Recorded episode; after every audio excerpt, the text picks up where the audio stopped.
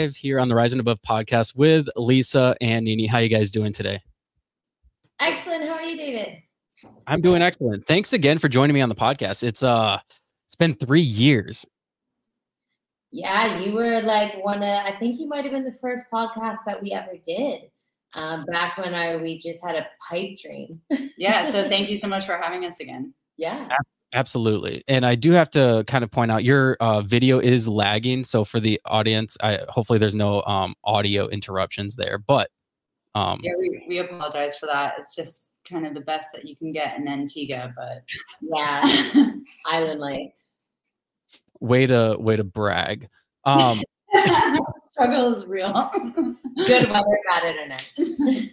now you guys were on three years ago um and that was the start of the podcast almost i think you guys were like maybe like somewhere in between episode one and 10 i don't remember exactly um but since then what has been going on because i remember when you when we sat down before you guys kind of told me about uh your pipe dream and how you planned on rowing uh the atlantic uh a, a challenge and then it was going to be like a 3000 mile row is that correct Yeah, that is correct. So we, um, I can't remember if you got in touch with us or if we got in touch with you. Um, but I first love that we've kind of been on this whole journey together and we've all accomplished so much in those three years. Um, but we were planning and we were just kind of in the inception phase of uh, Team Ocean Grown, which is um, Nini and I, who are female pairs ocean rowing team and at that time we it was very much just a dream to row across the atlantic and then now We've done it. yeah And we have not only accomplished that dream, but we set a world record in the process. So, um, absolutely amazing and insane both at the same time. Yeah. So, um, yeah, for anyone who doesn't know, we, yeah, back at that point, we were still very much in the um, start of sourcing our fundraising to make it to the start line. And that we learned was a challenge in and of itself. And from there, we were we were able to buy our boat, and we were training out of the U.S. Virgin Islands. Um, and then it was in December of 2023 we started um, the race, leaving La Gomera, Spain, in the Canary Islands, and rowing. Uh, it's just under 3,000 nautical miles to English Harbor, Antigua. So I have so many questions about the whole rowing thing, but I, I kind of want to back up and talk about why you guys wanted to do it and what the goal and purpose of it was. yeah so going along and part of the reason that we were obviously on your podcast is um, we had this massive goal to row across the ocean nini and i both are um, females who work in the professional sailing industry which is how we met here in Antigua at the finish line of this race. And so, after we both decided separately that we wanted to come together and be a team, um, we came up with a charitable aspect of our campaign, which has, which is really cool and special, um, and has panned out more beautifully than we could have expected. So, um, we decided to create the Bridges Over Water Scholarship Fund. So the fund is a maritime education scholarship for young adults who aged out of the foster care system. And so I myself was raised in care. Um, I aged out, and then after uh, trying to land on my feet in a few different ways, found myself in this sailing industry at age 19 fast forward now, I'm 32. I'm uh, the captain of a very pretty sailing yacht and have traveled through many countries and really just experienced a life that I never could have imagined. And so through our fund, we're going to be able to provide that same meaningful change for other young adults who grew up in care. And so we're really, really excited about the whole thing. Now, do you find that uh, being in that industry, it's very difficult for women to uh, work in that industry? And are you, um, and and is this is it an industry where not many people get involved? Period. Just doesn't matter what sex, male or female. Um, I would say that it depends kind of on what you're trying to do. Like, for instance, working as a captain, an engineer, or in roles that are kind of less commonly sought out by women. Um, obviously, we're in a day and age where that's that's the there's like the turn of the tide with that, and you're finding more women in those roles, but it's still a little bit of a challenge um, to get there. Um, but also with you know, there's a really great support network of women in the industry and also just mentors um, that we've uh, personally had in our lives who have helped us get to and achieve the positions that we were interested in um, achieving. So um, I think again, like it's less likely and um, or less common, but like growing for mm-hmm. women. And um, and yeah it's really cool to be a part of like uh, the forefront of women kind of turning the tide in the industry. And you know coming from a sailing background we were really excited to take on this challenge as ocean rowers and then also our maritime education fund to take certain uh, to take youth who have perhaps not even been in the maritime industry or the maritime sector like I believe the second half of your question was kind of like, do you have to have that kind of experience to enter that kind of role?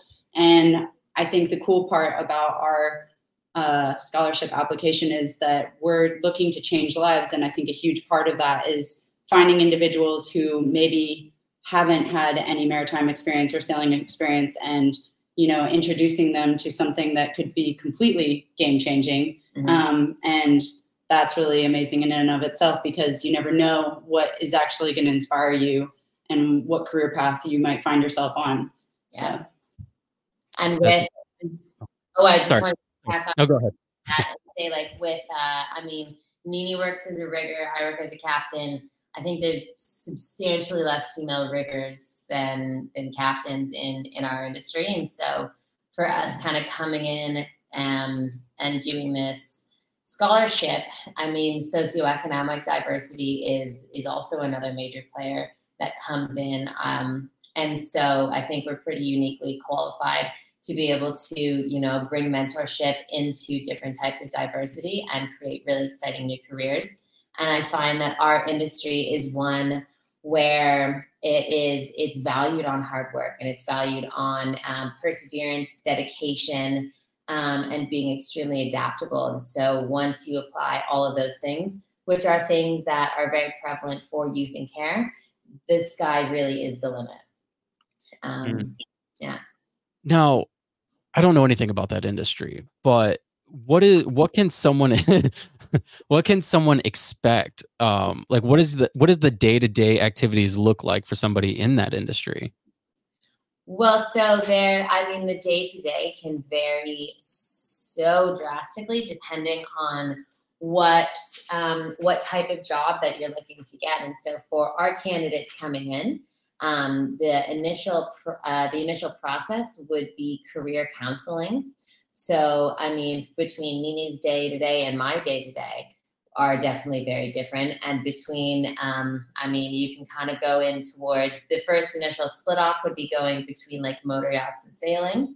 Um, and in sailing, it's typically a lot smaller crew. It's a lot more hands on, um, and where um, jobs are kind of shared a lot more. So the sort of like four breakdowns of jobs, job types would be um, like bridge and deck. So getting into like um, starting out on the deck. T- typically, is a lot of like cleaning, hmm. chamoising. we chamois a lot. polishing. polishing, yeah, making making it making it shiny. Because as my first captain said, you can never learn how to drive a boat until you know how to clean one. um, Ronnie. Same vehicle to cars as well. exactly. I'm sure your kids are out there cleaning the car right now.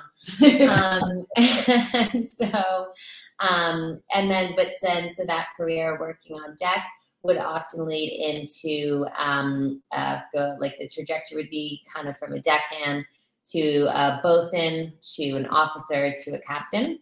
Um, and then the there's the engineering route, which would typically start out in in the deck sector as well, um, and then become more specialized, getting into like a second engineer position, um, and then down the line, hopefully, hopefully a chief engineer. Um, and then there's also the interior crew, which would be um, dealing with a lot of like housekeeping, service, all of those types of things, um, which are like a lot more detail oriented and creative than are in the, my possession of skills.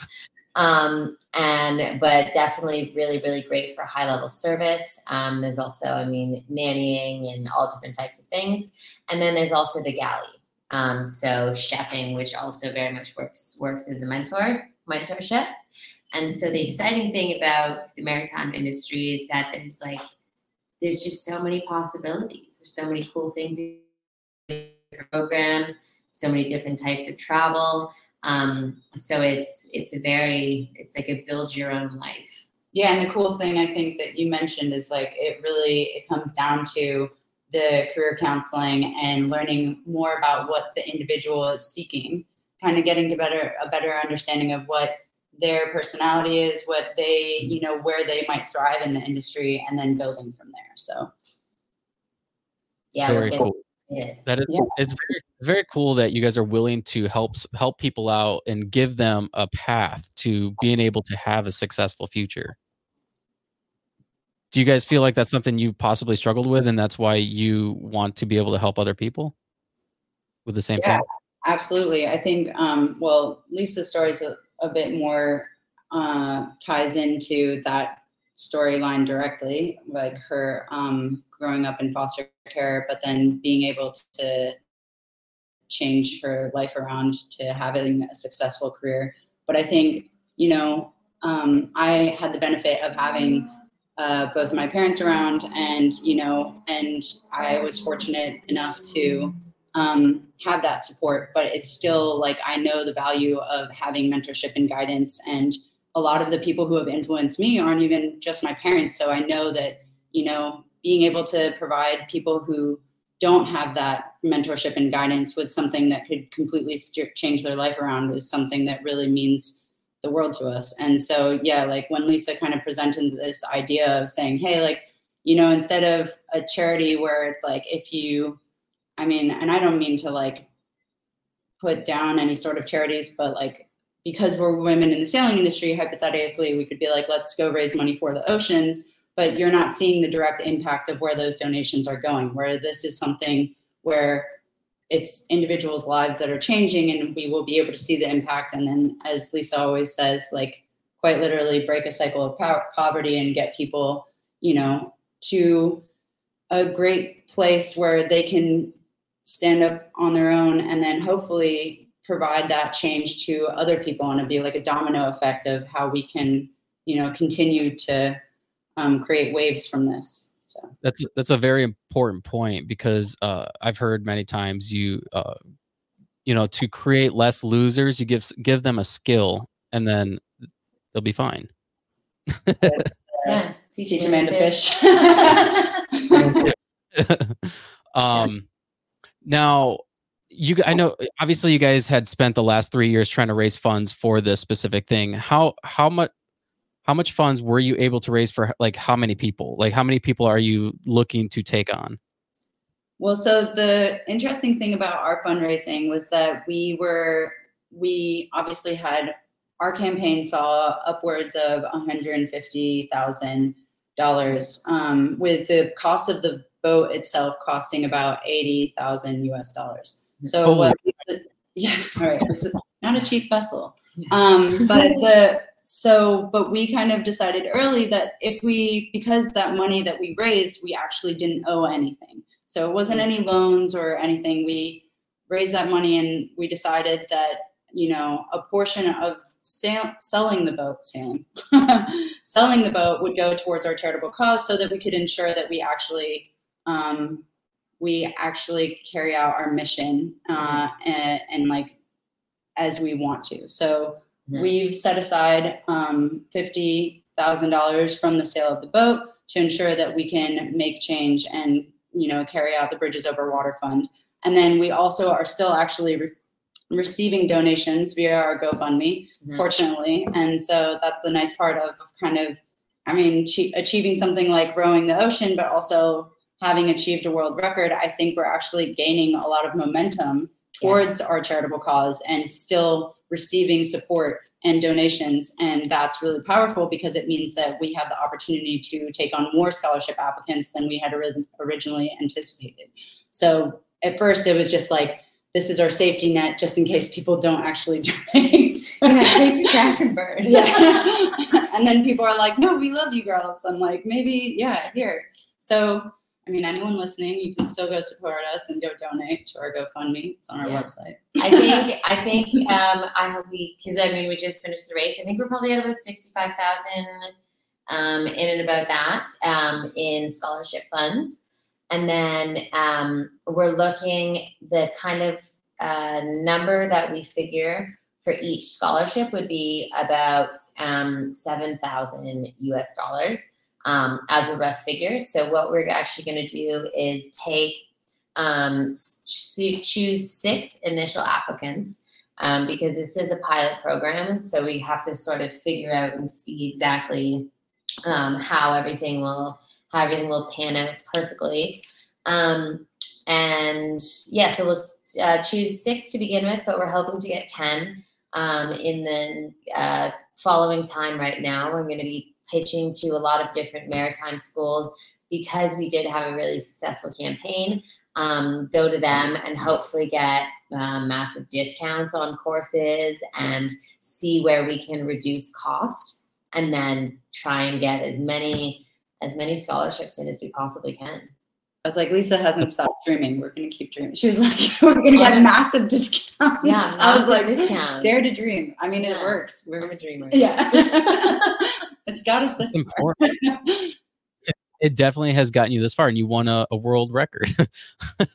Yeah, I feel like we kind of, I don't know, that's so funny how that happened because we had like mm. kind of discussed it along the way. And then mm-hmm. we, I mean, even mid race, we were like, it's not going to happen. So, Yeah. Um, now, you guys, I, I've seen all over social media that you guys won a world record. What is the world record? Like, what exactly did you wrote in the quit, like the the fastest, or what so was? we're the, we're the fastest female pairs. But so when we learned, when we signed up for the race, we were just, a lot of people do the race as a solo, pair, pairs team. You have teams of three, four, and even this year there was a five man team. So, um, and they're like mixed teams too, you know, you'll have men, women, solos, whatever. So we decided that we wanted to do this as a pairs team. I think just because like it would be an easier team dynamic rather than Mhm. dealing with like four personalities, um, which which is the common. It's a common thing for a lot of people to do the World's Toughest Row as a four person team. I mean, it's easier. Um, uh, I think like as a walk row, well, not necessarily easier, but like physically you have more momentum to the boat. So hopefully you get in faster right? Um, and then i think like as our team developed we had heard through the grapevine that the women's pairs record might be within our grasp. And the men's pairs record actually stands at something like 32 days. So then our initial goal was to just kind of narrow that gap. And um, yeah, like I said, when we started, even during our fundraising, we're like, we're going to push for a record. We're going to push for a record, which I also like kind of hesitate to brag about because, you know, now you put that like out there for everyone to hear. And if you don't do it, then that's even crazier. Even embarrassing. yeah, then you're like, ooh. Well, I was like, I was like, we want to challenge the record. right. Yeah. Hmm. So but. Oh. then you see people and you're like, they're like, wait, oh, we lost you for a second. Yeah, I lost you as well. Okay, But I think you're back. So, but what's so crazy is now meeting people um, having accomplished that, and they're like, you know, we're so impressed that you said you wanted to do that, and and you achieved it, it makes Mhm. it that much more powerful. Um, but as I kind of skimmed over earlier, there was a moment mid race where we had no wind and our estimated arrival time was well past our like expected date of trying to challenge the world record. And Lisa and I kind of came to terms with the fact that that wasn't why we had signed up for the row. And Mhm. and she likes to say how like as soon as we kind of accepted that, the breeze kind of started to fill in again, and our momentum picked up, and our arrival date started to come like get a bit closer again. Yeah. And it was just really, yeah, it was interesting how that worked. yeah, it was like almost like the universe and the ocean were like, you need to remember why you're actually here. And it's not to try and, you know, get some sort of title. It's not to do that. It's to, you know, um, bring you back into the intrinsic reasons why you're here and to um, make yourself stronger. And you're going to be doing this incredible thing. And so, because the, I mean, earlier on, there's a point where I know I like I'm super competitive. I was like, record, go, go, go, go, go, go. And then as soon as we brought it back, then Mama Ocean gave us gave us a window. yeah. yeah, So it's yeah, it was really How many days did it take you guys to complete it? 45. 45 days, one hour, and 27 minutes, which we challenged the previous female pairs record by six hours. it's pretty Wow. close. If we had gone like less than three knots within our 24 hour window of arriving, we would have arrived like an hour late of the record. And that would have been brutal. I think I probably would have been like, okay, well, now we have to do it again. All right, just shift to go back to the start line. yeah, like an hour. Oh my god, that would be brutal. Do you guys see yourselves doing it again in the future? Mm, I mean, I think like I might stick to sailing for a bit now. Yeah. It made me really miss sailing. I was like, oh man, look at like those boats with those that canvas, Yeah. and they don't even have to use their little arms and legs. Like when you're sailing, if the weather's really bad, like typically you just like make a cup of tea and like Mm. look out and go, ooh, that's rough. Well, let's also let's consider this. If you're sailing and you have, all right, you have headwinds, you can still make forward momentum with the boat. Mhm. Same if it's on the beam. Same if it's downwind. You can basically like achieve forward momentum from any point, unless you're like dead nose into the wind, then you're probably not. But you know, right. So on a rowing boat, on the other hand, Mhm. the only like the most comfortable and fastest point of row like point of sail is downwind and i mean like you can make forward momentum with it on the beam it's pretty uncomfortable but as soon as that wind shifts around like to the front of the boat you're like this is not fun anymore which speaking of currently currently there's still uh, like a few boats of the fleet out there and they are Like struggling yeah And both of their stuff. and it is like the conditions are super funky. I don't know if it's because Mhm. it's the year of El Nino and we got some wet, weird weather patterns coming over the, from the Pacific, but it's just yeah. This poor. I mean, there's this really like strong.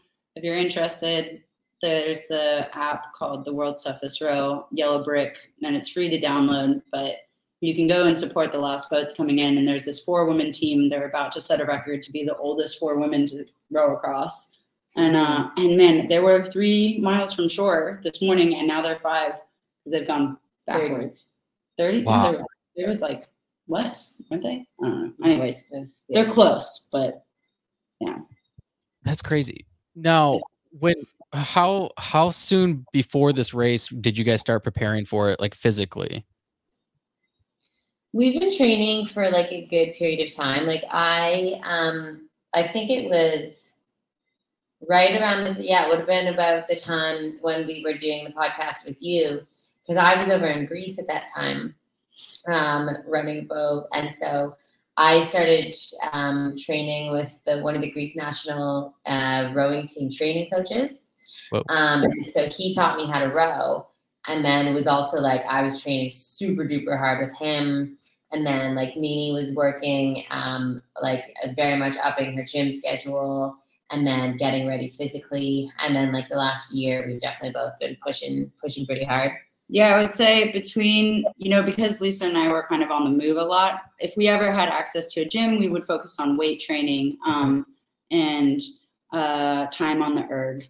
Um, we would do like distances on the erg, but the best training we got was after having uh, paid off the vessel and training in and on the vessel itself really helped prepare us, especially because we were in the US Virgin Islands and the conditions there, we were like in ocean like open ocean with like wind and waves and we would push ourselves and put ourselves out there in unfavorable conditions to kind of like try and better prepare ourselves for being in the middle atlantic which i mean you, we had an idea of what we would be up against having sailed across the atlantic but it would still you know it's a rowing boat and it's even lisa would tell stories of like it's one thing being on like the bridge of like a whatever size catamaran Yeah. and like you know you're on this massive like sailing yacht and those waves you're like looking at them and you're like that's not so bad to when you're in a rowing boat and it's like you're looking up at this wave that's like two to three stories high and where Oh they're like God. mount, mount, mountains and you're like well uh That's yeah a perspective. yeah so So what is what what is your typical diet like? Because I could assume that you're burning so many calories when you're rowing. What are you? What kind of things are you consuming on the boat while you're rowing? Um, Lisa dug into the grab bag like last week and pulled out our chop. She's like, well, we had so here's the thing. So we had um we had like lots of snacks. It's important to have snacks. I'll get into the food part in a second, but It's, it's Um, really, she did really go above and beyond with food. but- yeah. But so we um we like pack uh we have our daily food bags. So we want about four thousand calories per day um per person. And so we have like our breakfast and then lunch, dinner, and then our snacks. And then we also had like an entire locker full of extra like snacks and sweets and all this stuff. And as soon as we got out, we both just started getting like the most. In- I lost you guys. oh, we're back. Okay.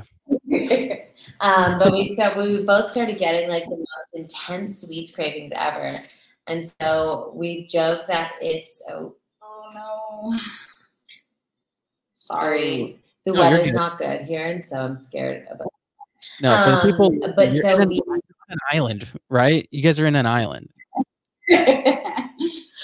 Um, but yeah, so we ate like our entire races worth of like snacks in like two weeks. Like all of our like chocolates and I mean, if we had to stay an extra week at sea, we probably would have been very grumpy with each other because we were rationing out like the last of our treats because Yeah. we had kind of plowed through them within our first two to three weeks at sea. And then we're like, okay, we need to, yeah, we need to reel it in. we need to, yeah, portion out our sweets because But then Nini, Nini was joking about the grab bag because we have like our, our ditch bag on board, like a waterproof bag with all of our emer- like super emergency stuff if we ever have to abandon to life raft. And we part of the race regulation is you have to put chocolate bars in the grab bag. And so we got maybe like a week out. And I was like, yo, hear me out. We're like within rescue range of a helicopter now. So even if we have to abandon life rafts, like it's not going to be for a long time. So we eat those chocolate bars or what? it was worth it.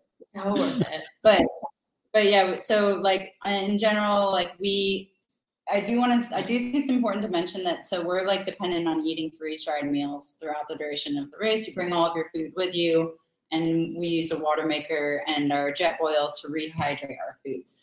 And when we were training we kind of like didn't really find a company or brand that we were really happy with because every time we would heat up the meals it would kind of throw our stomach off or like the chemicals or whatever. It just like never really sat well with us which became a problem because then you're rowing two hours on two hours off and you are burning all this fuel all these calories and there's nothing refueling you and replenishing you and then you're just yeah it's not it's just no Lisa like deep dived into some research and found a freeze dried meal company where she ordered all this um, all the components of our meals independently Shucks. We're back. It happens when we're back. But so she she ordered all the components of our meals independently and then we went and vacuum packed them and yeah and they were delicious i mean we had like chicken quinoa and feta and beans and Yeah. you know My favorite, my favorite was the um, Thai rice with. Uh, they had this like insanely good pulled pork, and then we started calling it pulling pork. It's Because because it pull was- on the oars. And the jokes that you have in yeah, Now, I could imagine that when you're in like tight quarters like that with somebody for that long and that uh, that long amount of time, I guess that's such a long time to be with someone, and you're you're doing something that's excruciating. You're tired. You're exhausted. Did, what is your guys' relationship like on the on the boat? It was it was really quite good. Um, I mean, we had I think like a day and a half where we were just like we're just gonna like row and and keep to ourselves. Um, that was kind of like mid ocean when um it was just like we're it was really grueling. My back was really sore. We were just like let's let's just like take take a bit of alone time. But for the most part, we really prioritized each other's care. Um, and that's like definitely a strategy that we had going in um, to constantly be like asking the other person like are you fed? Are you have you had enough water? Have you done this? And i think it very much puts you in the other person's headspace and keeps you empathetic um, and then also kind of keeps you like as a team because when you're out there um, we rely on each other so much for so many things even down to like when you're we're both sitting in the cockpit like the center of the boat um, it's really hard, especially when the sea is rough, to move from either side. So it's like passing each other stuff constantly. Like, okay, so can you pass me this? And then we just like, oop.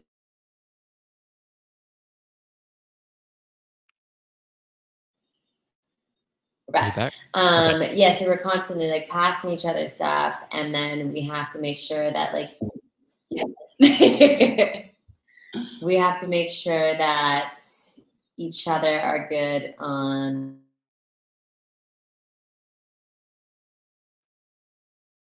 hmm. on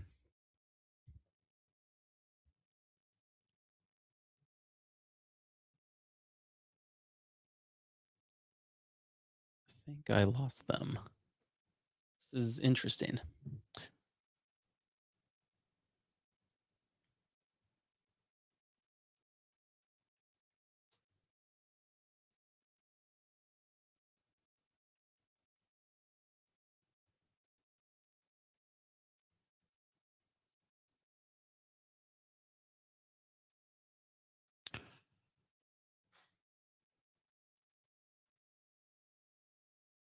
Okay.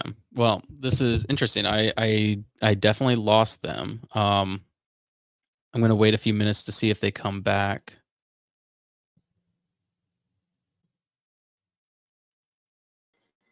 Okay. We're back. You're back. You're back. You worried me. You Sorry. Left, me- left me on the air. by Okay, sorry. we just like Yeah. flatlined on a podcast Yeah, we were just like, no, this of here. um, but yes, definitely um, we prioritized each other a lot, and because we rely so much on each other, and I mean, we our goals are our goals are tied in together, and so um, we yeah, I'm really proud of how we like really work together and, and watch out for each other. I think I actually really like that question because no one's asked us yet. Like people have been like, "Oh, it's so cool, you guys are still friends," but no one's been like, "Did you guys get along?" and Well, um, Oh, I'm sorry. Go ahead. no, no, no, you're fine. Um, What I was, I was wondering, does did did that time together fortify your guys' relationship? Because it looks like you guys are sitting there having a great time together. Yeah, I mean, like I think that we definitely we had plenty of time to share stories. Like I thought that we were kind of going to be completely like almost like a solo row where we didn't hang out that much, but during the day shifts we would actually like Lisa mentioned we would like either be cooking for each other or whatever. Um I, I think there was only one moment like when it was really tough and hot where we got into like a bit of a fight. But the craziest thing is that we were able to recover from that and know also that we were like, well, it's not, we were like, well, we're really pushing ourselves. We're really tired. And, you know, and be able to recover from that and still get along. But we made it, I think some of my favorite things are too, like we would always do, try and do like a sunset check in and be like, how's your body feel? How are you feeling mentally? And then we would always like during our night shift, we would be like, have a good rest, have a good watch. And that was Yeah. like our go to like sign off. Yeah, like never, never, never go to sleep angry or Yeah. never, never don't say I love you. You know. but yeah, no, I think we um yeah, we shared more stories and I think we've uh we've our our partnership has like we were like a team that worked together to take on this rowing challenge. And now we will forever share that with each other. And now we still are working together to try and, you know, um, develop like essentially Lisa's dream of our mission to for the Bridges Over Water Fund. And so the fact that she even still wants me involved and she's like, Hey, I need your help. If you're down to like, if if you're down to help me, help me out. I'm like, yeah, absolutely. And that's like the fact that we're still, yeah, we're still partners in this business. It's not just rowing the ocean. It's about like, okay, then let's, let's make these lives change. Let's keep going. and Right. it's, it's been it's been quite cool too because I mean um, this whole kind of concept is something that I very much like cooked up, and I was like, I don't want Nini to feel like she's like obligated to just keep doing all of this insane extra unpaid work. um, but she, I think, has kind of also like fallen fallen like kind of in love with the whole with the whole concept of it because it is it's beautiful and it's cool and it's unique and it's not often that you are able to like just just change lives in such a really profound way. Yeah, absolutely. Now, I kind of want to talk about what it was like finishing the rowing, and then I want to kind of get into um, uh, the scholarship. And I have I we, I have it to where we can pull it up on the screen, so for people watching can they can kind of look at it as well, and we can go through that a little bit. Um, Really? Now, when you were finishing the rowing, when you were coming towards the end, what was that like? What was that feeling like?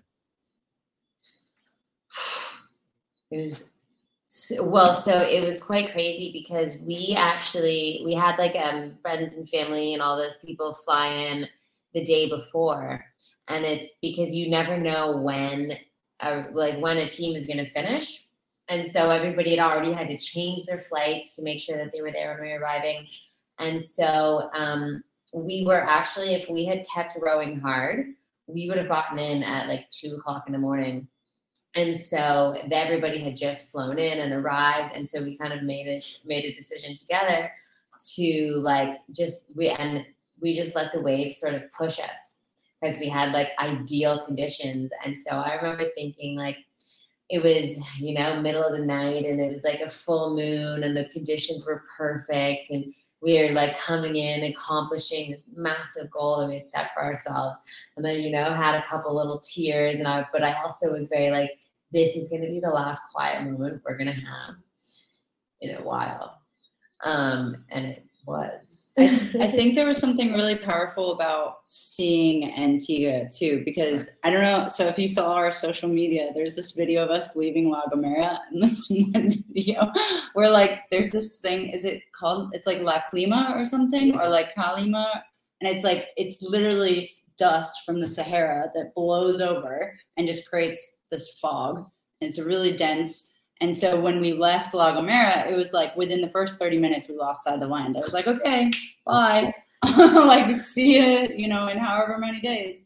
And so at, we were in sight of Antigua at night. So we, the, mm. we saw like the little lights, and then you're getting closer and closer. And I mm. think because Lisa and I both met in Antigua, it's a familiar place. It very much feels like home to us. So, Mm. and Lisa hasn't been here in a couple of years. I was here last Yeah. last season, but um yeah so i think also because lisa like we would have this really bad habit of like looking at our mileage and the, the rate we were going and we'd like Oh, yeah. sit there and do math all the time. And she'd be like, we're going to set a record. And then be like, okay, maybe not. Yeah, we are. We're not. And we would do it to each other. But I was like, yeah, so that was, it's a bit of a mind game. But so I wouldn't really, I was like, okay, I have all this excitement about a potential record and I'm going to put it and I'm going to put it in a jar and then I'm just going to release it as soon as we cross the finish line. But there was definitely a moment like with seeing Antigua in sight where I was like, okay, I can allow myself to feel that excitement and a little bit of accomplishment. We're not quite there yet, but like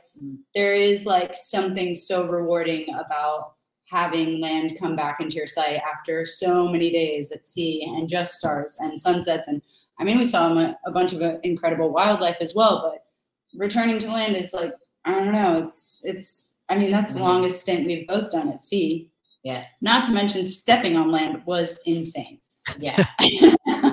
I mean, like, there's a video, I think, like the live feed from Atlantic Campaigns or something, and I stumbled so hard. Like, I kind of stepped off the boat with this confidence, like, yeah, like just getting off the boat as you do. And then I almost fell like flat on my face because, and my dad fortunately caught me before, you know, I ate pavement. But like, honestly, it was like, I, I told some people, I was like, I felt intoxicated. Like, it felt like someone had just like rocked my whole head and my legs were just like, you don't work anymore. and then you like you you get off and then they like go onto this little podium and they start asking questions and like me and I are both are just leaning against this wall. yeah, they're like with their microphone. like, Like, like how was it? how was it out there? No, I'm just kidding. and both just leaning against this wall, like, oh my god, what's happening? Super fun. Glad to be Now- back on shore. Oh yeah. Now, accomplishing a world record and ac- obviously accomplishing the row, have you guys gotten a lot of media coverage since since then? And uh, have you had like anybody uh, crazy reach out to you or anything like that? Um, we've both done a fair bit of like media local to like where we're from, and then we can't. I can't drop it yet, but we have uh, we have some bigger stuff coming down the pipeline. Stay tuned. I'm actually really excited because because so here's another funny thing about our row is that so we because we were training in the U.S. Virgin Islands, we decided to fly the USVI flag, which technically, Not technically, yeah, we're not supposed. We're supposed to fly like an American flag, but somehow, But I'm Canadian. yeah. And so she's like, I don't want to fly an American flag. But we're like, no, well, okay. So we somehow slipped by under the radar and got a USVI flag on our boat, which then the guy who runs The race organizer was Yeah. like, uh, "What is that?" we were like, "Well, I.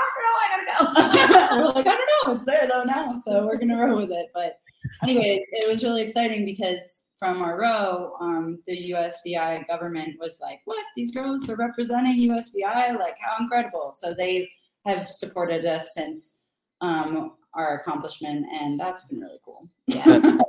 That's cool. Now, um, you guys are obviously in the search for uh, people to apply for the program, the scholarship. I wanted to pull that up on the screen so we can kind of go through it. Um, I don't know how much of this you guys want to uh, go over. Oh yeah, absolutely. And so it's it's been quite. It's honestly, David, been a little bit stressful because you know I thought it was kind of a build it and they will come sort of thing, and so it's a build it. I think it's more of like a build it, and then you have to promote it really hard, Mm. and then hopefully they will come. Mm, we just have to find the right outlets and i think this Yeah. podcast is a perfect place to kind of Yeah. like help us like branch off from there and be like okay our scholarship application is live and anyone who is kind of involved in this sort of like field Yeah. please share our scholarship application so that we can find people's lives and set them up with job placements and Yeah. careers you know because there's no like especially for for yeah for people who aged out there's no like i don't know like spidey sense network. We're just like- is we're there just- one of those where like not people who have aged? Yeah people with spidey senses. Um like i mean we're just like you know like people out in the world and so to you know kind of be able to target that demographic is um where that is the current challenge. And so we actually extended um the application to uh, be open until april 12th okay. So do you what do you want to talk about this and then also Yeah. Yeah, I'm gonna. I was like, I can't quite see. Yeah, I'm gonna pull it up on my phone at the same time so that I can. Oh, okay. I, um, is it blurry or something? It's just small on our screen. Yeah. Oh, Maybe if I can, I don't know. Ooh, girl. Full screen. What? Oh, All right, I got it here too. All right. technology. Yes. So are Do you wanna? Me? I just don't know. Like, so do you just want to hit like bullet point type things, or and just talk about briefly each page? I just Yeah, cover, I- cover I- like uh, I can kind of just like talk talk through it a little bit. Okay. Um, so I mean, the uh, obviously our mission is to um, bring young adults who have aged out of the foster care system into maritime careers. Um, young adults who have aged out are exceptionally um, vulnerable to high risks of homelessness, teen pregnancy. Um, if you look at the rate, the rates of um, post-secondary education or secondary education completion it's just so exceptionally low compared to any kind of national standard um, and the struggle to just reach adulthood can be enough that um, achieving anything beyond that is is kind of a pipe dream and so that's something that we're looking to break the cycle on um, and so our uh, kind of eligibility is um, young adults aged 19 to 30 years old um, who either aged out or spent more than 10 years in a social services system in North America. And so that actually does extend to um, Canada, the United States, and Caribbean countries. Um, because Nini and I have both lived and worked in a number of different Caribbean nations. Um, we definitely, especially Antigua and the Virgin Islands, um, I'm pushing to have candidates from from both of those places too. We're doing some work um, here locally um, to promote as well. Um, and so our program is leading into the maritime industry, which has a wealth of opportunity um, for a wide range of skill sets, including um, seamanship. Um, there's a lot of incredible professional networking that happens. Um, and then if effectively creating like financial stability is the ultimate goal. Um, and so the um, I kind of developed four pillars of our bridge for our bridge over water, um, which are individual planning and development, um, education and training, which um, mentorship. are we on? Yeah. There you are. Yeah, yeah. Um, and then interpersonal leadership and development. Um, so the uh, uh, individual planning and development kind of gets into the stage right after our applicants are selected, and so they become one of our scholarship recipients. Um, and so we're set up to be able to, um, as we discussed earlier, um, go through some career counseling, um, and then that will then dictate who would come in to be a mentor. And so we've really we have some exceptional mentors um, who are at the top of our industry, um, like captains of some of the most impressive boats that that have been on this planet. Are uh, are kind of some of our some of our backers, and then we're happy to assist with like logistical support, um, all these different things. Because obviously, I mean, I know I didn't get my driver's license till I was 25. Um, yeah, I mean, I just never really had a chance to, and then I moved away, and then, um, but uh, yeah, having having some logistical support, um, and then getting set up with uh, with some mental health support, because it's not lost on us that kind of stepping into an entire new world can be big and stressful and have a lot of have a lot of different repercussions. Um, and then, sh- do you have any questions? I just realized I talked a lot. I don't know. So I think I think the fund comes into play in large part with the education and training. So Yeah. like that's where the bulk of like the donations and um like I said the the Bridges Over Water Fund, the creme de la creme, is going into learning where that individual wants to um, kind of specialize in and finding them the education and training to allow them to develop the skills that they might require to the job placement that they um, desire most. I mean, uh, to make them well equipped for that job, right? So, for instance, as a deckhand, we were discussing how some of the basic training might be an STCW course, as well as um, either like a day skipper or yacht master course. Um, Let's explain what this is. right. Okay. Good. Yeah. but the thing with boat people is we talk about like everybody knows what the heck we're talking about. So Yeah. basically, your STCW is like your basic safety training course where you learn first aid, uh, seamanship uh, skills, um, your Your marine fire- firefighting, marine firefighting, and personal uh, survival techniques. And it's like and then it's like security. Yeah, is- security awareness is a different course. Yeah, think- Yeah, so that that's a course that like everybody who gets paid to do anything on a boat has to have. So all of our candidates would go through an STCW training program, um, and then a Seafarers Medical. Those are like two two mandatory things. Um, the STCW is a one week course, and it's actually quite fun. You get to like because you do your uh, uh, firefighting course, so then you get to do like everybody goes in, you go in with the fire hose, and it's a course part of the training everybody loves.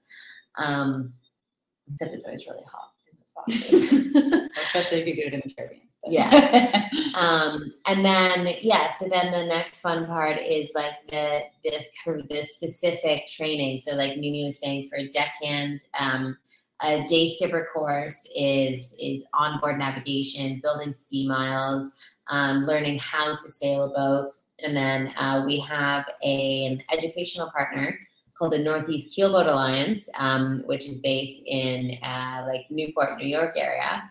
Long Island, New York. Uh, Long Island, sorry. And so their um, main uh, kind of goals are to provide um, a high performance training for like high level sailing candidates, like um, kind of getting into more performance sailing. But they're really excited to be able to provide that same type of training to our candidates. And so um, they'll be able to provide uh, like traditional trades, mile building, a lot of really valuable um, at sea training to our debt candidates, which then they can go on and apply towards licenses. Um, people going towards the interior would then get uh, silver service training.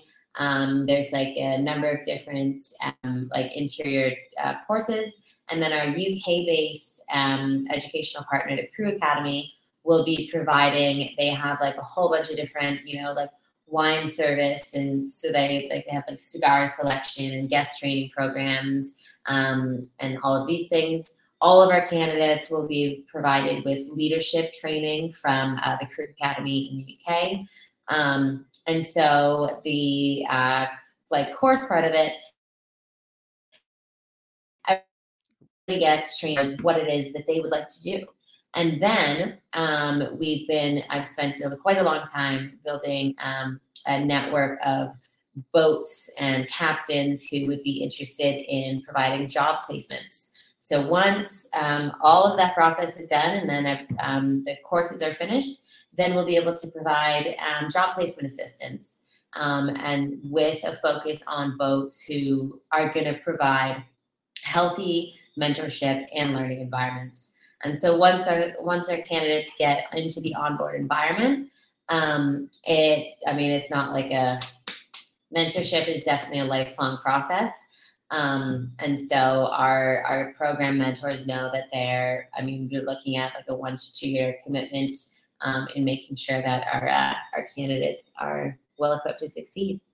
What is what is the timeline from start to finish as um in in going to school and everything for this?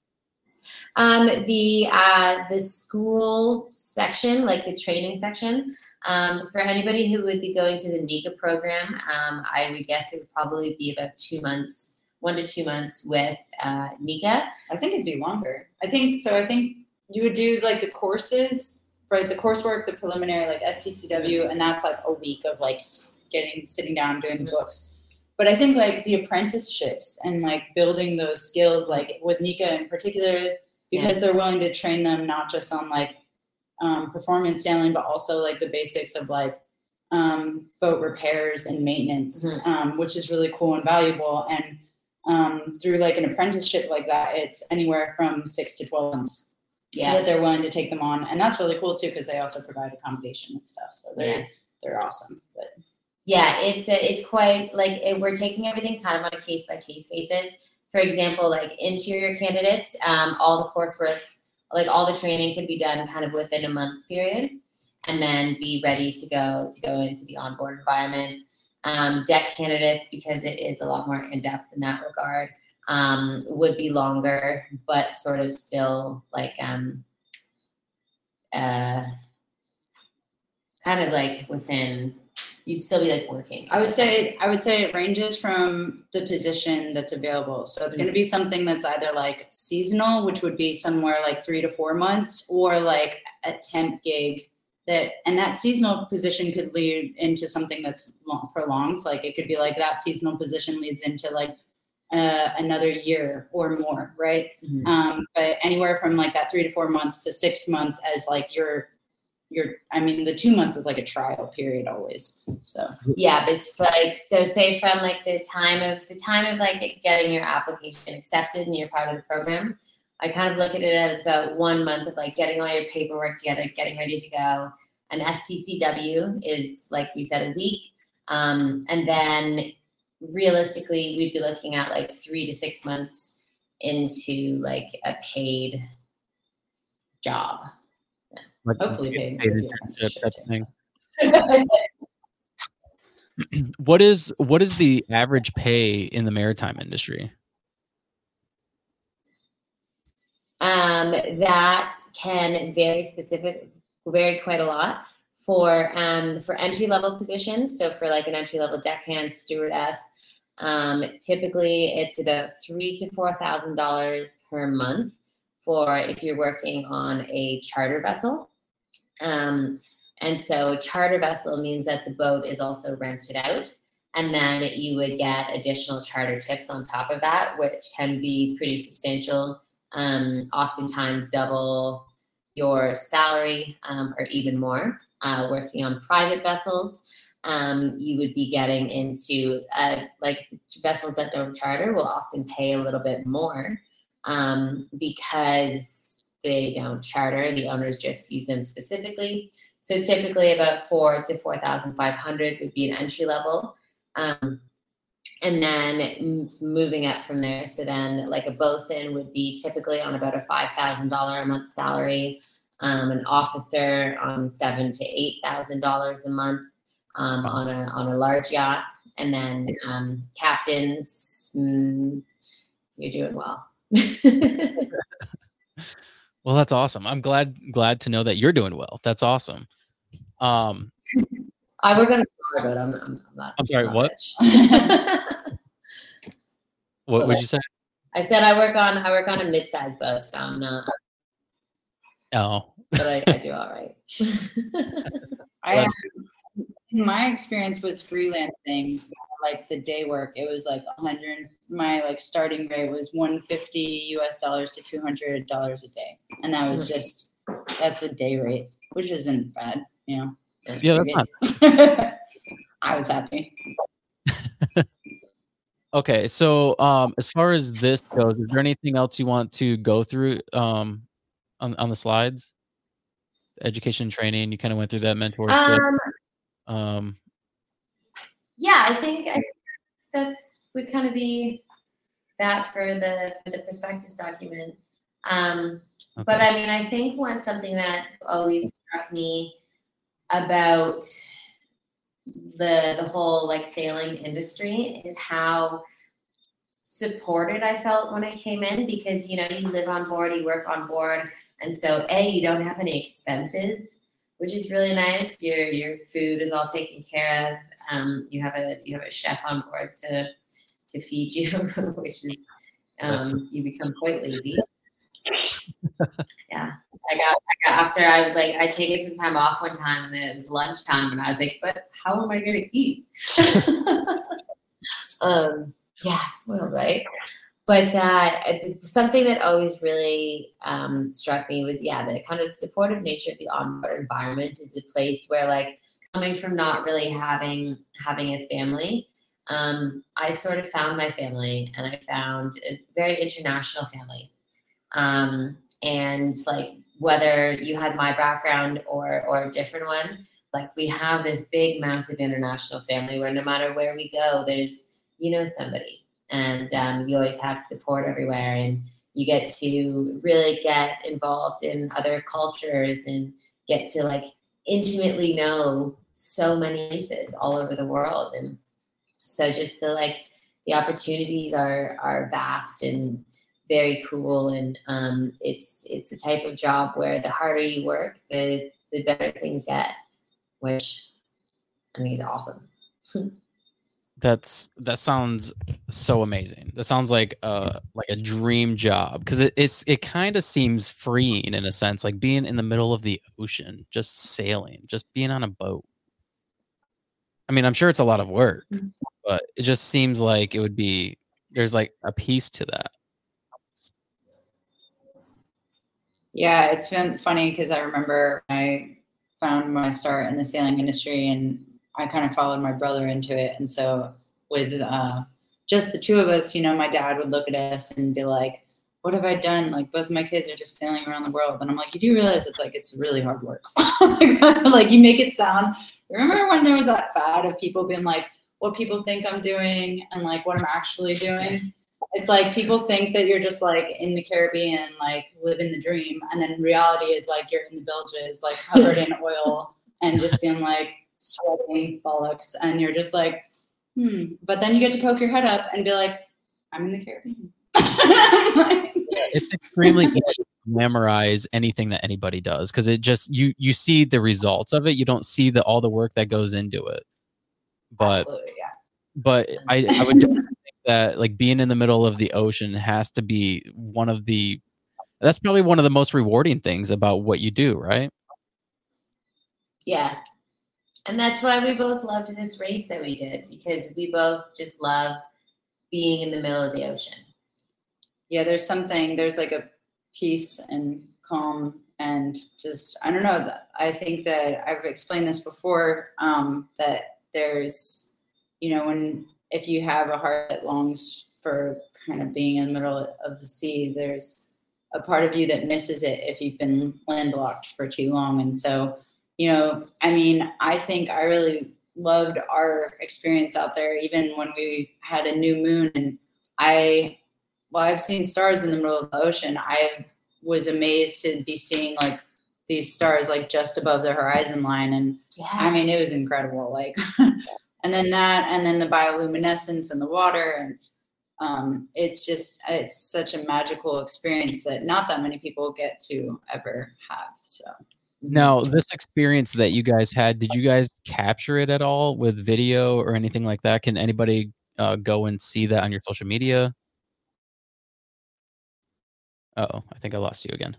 see it's i had this joke with lisa where i was like hardest moments to capture trying to capture the full night sky at sea like how do you do a long exposure but so there are moments that i'm sure as anyone will understand that cannot be captured or will never do it justice such as the magnitude of the waves the brilliance of the stars the colors of the sunrises or sunsets and um, as well as like you know the experiences of uh, overcoming some of the most difficult and challenging moments that we had being like brutally um, beat down by sun or whatever it was. But so you know we did our best to kind of document uh, and reach out to social media and just like say hey like we're still out here we're doing okay and this is the progress we've made and that that i mean is a little bit captured in our journey and we um, Yeah. tried to share like moments of like what we were confronted with with like challenges of like boat breakages or whatever it is that we had but yeah as far as like those moments of stars in open ocean it's there's a little taste of it open ocean wise but definitely there are some moments that you can't quite But we we do have but we do have social media. We have uh, Facebook and our Instagram. Both of them are at Team Ocean Grown, and it was quite crazy because our Instagram got quite big. yeah we have like almost Yeah. 20000 followers now Yeah, there's a there's a video that Nini got of me rowing that has like two and a half million views now. That's a good one. That one is Yeah. worth checking out because it was Yeah. like a moment where I caught, you know, we talk about getting knockdowns and like this rogue wave came while she was on that horse. And I think I'm sitting there and I'm like, Are you okay? Because you just see this wave like form to the side of the boat and just like rock us. And then you imagine like that was like a calm wave. So Yeah. when you imagine like a wave or a knockdown where Lisa actually lost like her Helly Hansen jacket and her headphones and stuff. Yeah. And we were like literally the boat, if this is the boat normally with, you know, we were basically like 75 degrees over, Yeah. if not, yeah, at like a 90 degree angle, like hanging out like this. I woke up in the cabin, like On the look wall. i was like looking at the ceiling like yep we're gonna rotate we're gonna roll and then for whatever reason we just self-righted and i was like okay and then of course like the next moment you're like are you okay like did that just happen so yeah. yeah That's awesome. I am so happy for you guys. I'm happy that well, I'm for for first of all, I'm happy that you guys are alive because I I know that's extremely dangerous to go in the middle of the ocean um, in such a small vessel. And then I'm happy that you guys were able to achieve something so great and be rewarded accordingly because that's not an easy task to do whatsoever. And it's extremely commendable. And you did it all for the sake of charity and helping other people. And you guys should be proud of yourselves for that. So that is awesome. Thanks so Uh, much david I mean, i'm happy we're live and able to join you on here too so we're like we have to make it to store so we can go on david's podcast Um, yeah, I would like to be able to help you as much as I can. So, I, you know, obviously we can talk about uh, other things that we can do together uh, after this. Um, but is there anything else that you want to mention on the podcast before we wrap it up? Um, the the biggest thing, I mean, especially um, well, you say you're proud of us. We're also super proud of you. Um, seeing how far you've come with your podcast, and you do so many cool things um, within the within our community. And so, for anybody listening, um, anybody who may have any connections, uh, we do have a very cool, unique, um, incredible opportunity to uh, to really make a difference in people's lives. And so, um, we are open to promotion and um and if you know somebody who would be good for the Uh oh.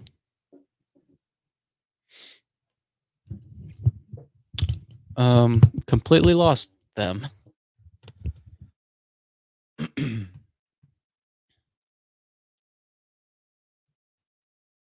see if I can get them back. Hold on a second.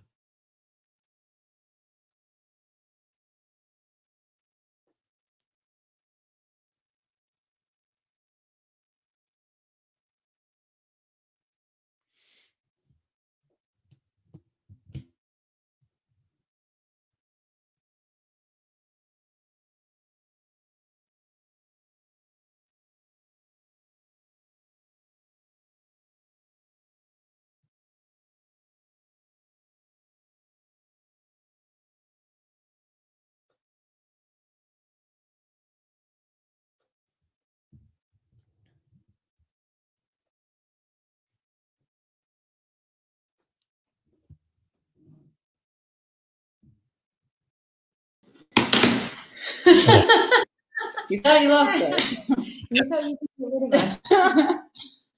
oh, that was stressful. We're like, no, no. It's all right. Um, yeah, but if uh, if, if uh, anybody knows of anybody who you know um, would be good in helping us to promote this to get people um, on our application, let us know.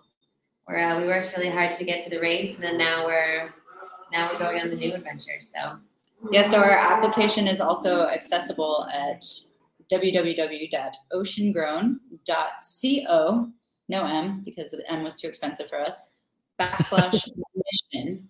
And you can, uh, you'll find the application and you just press apply now. And, uh, and you'll have access to sending your information our way so we can um, consider you as a potential candidate. And there's Awesome. also lots of di- um, within the application. There's lots of information about like the different areas of the industry. Um, Very So- cool. All that is in the show notes. Uh, just for anybody who's listening, just go there. You can find it. Your website's there. Your social media is there. Everything is there. So cool. Well, I think your guys' internet Legend. connection's a Thank lot you, better now. Your connection's moving and your eyes blinking. Oh, good. now that we're Yeah, we saved the best for last. Yeah. Yeah, yeah, absolutely. Well, uh, thanks again, guys, for doing the podcast, and thanks again for reaching out. It really, uh, honestly, means a lot that you're like, I, I, we should do his podcast again. So thanks, I really appreciate that, and it's cool to see the success that you guys had, you two have had. So Likewise, we're thank you for thank you for having us, and we're super honored to you know see how your podcast has developed. And yeah, thank you again. Thank you Absolutely. so much. Yep, thank you guys. Enjoy, uh, enjoy the moment. Absolutely, you too. All right, All right. bye. You guys.